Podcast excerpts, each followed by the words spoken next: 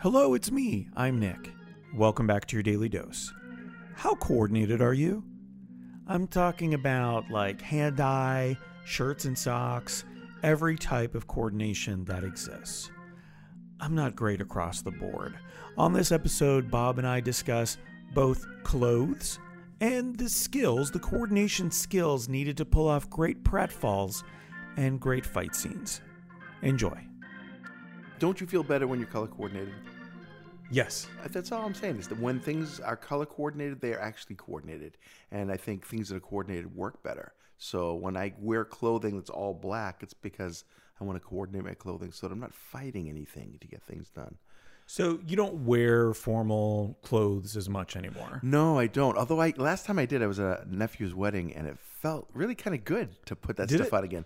Yeah, it's just because I, felt like I was peacocking a little bit. Yeah. You know, just dressing up, going out. I don't like the feeling of a slip knot around my neck. I really don't.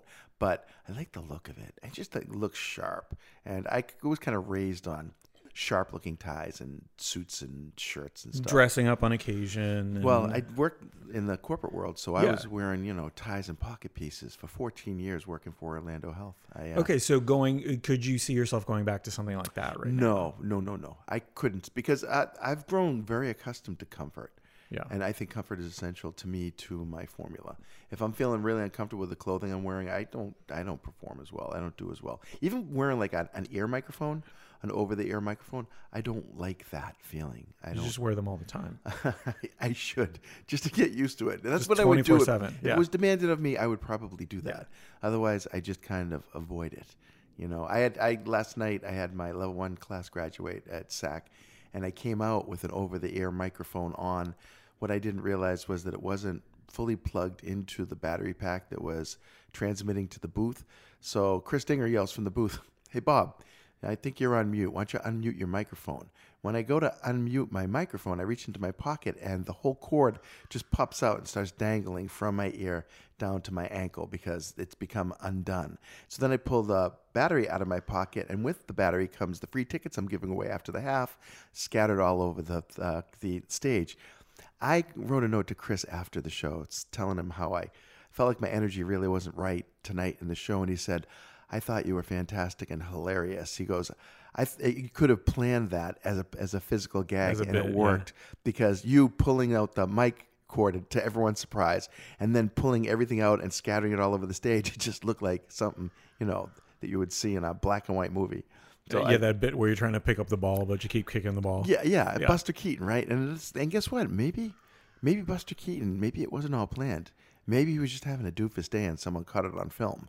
You know? Have you ever actually seen Buster Keaton? Oh my gosh, those kind of physical comedy, you know, kind of culminated for me with uh, someone like Mr. Bean, but anybody who could do that stuff. I agree. I agree. I think he is the modern equivalent of the Charlie Chaplin, the Buster Keaton, uh, Three physical- Stooges. Oh, yeah. and, and Three Stooges to a little bit of more of a base kind of way because there Yeah. weren't as many um, like Rube Goldberg experiences in Yeah, the Three. Stooges. And Buster Keaton, I'd be amazed at how one event leads to another, leads to another. Another person, Jackie Chan. Okay, if you've ever seen Jackie Chan fight, So it's good. very much of that. One thing leads to another, and you didn't see that coming. It almost surprises you so that I catch myself going, "Whoa!"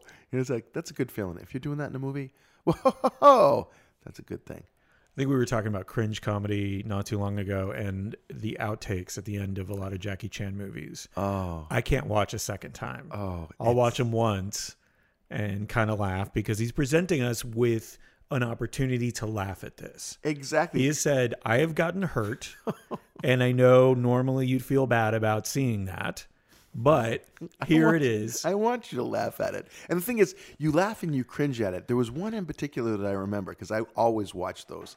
Uh, that's one of my favorite parts of his movies.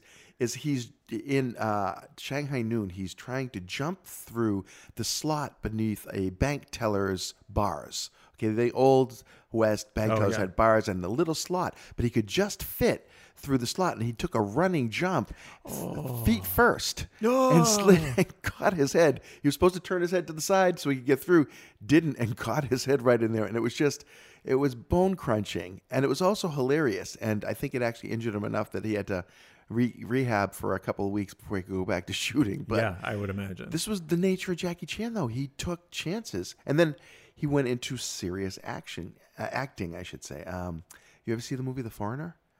I don't remember if I've seen The Foreigner. I saw a couple of those other ones, like uh, the police one. I can't remember in the sequel. Oh, I think it's called Police Story. Yeah, yeah, yeah. Yeah, Yeah, Uh, those he, are really good. I mean, he got he could actually act. He started as a classically trained actor, but then went into the martial arts films and really tapped into his physical comedy.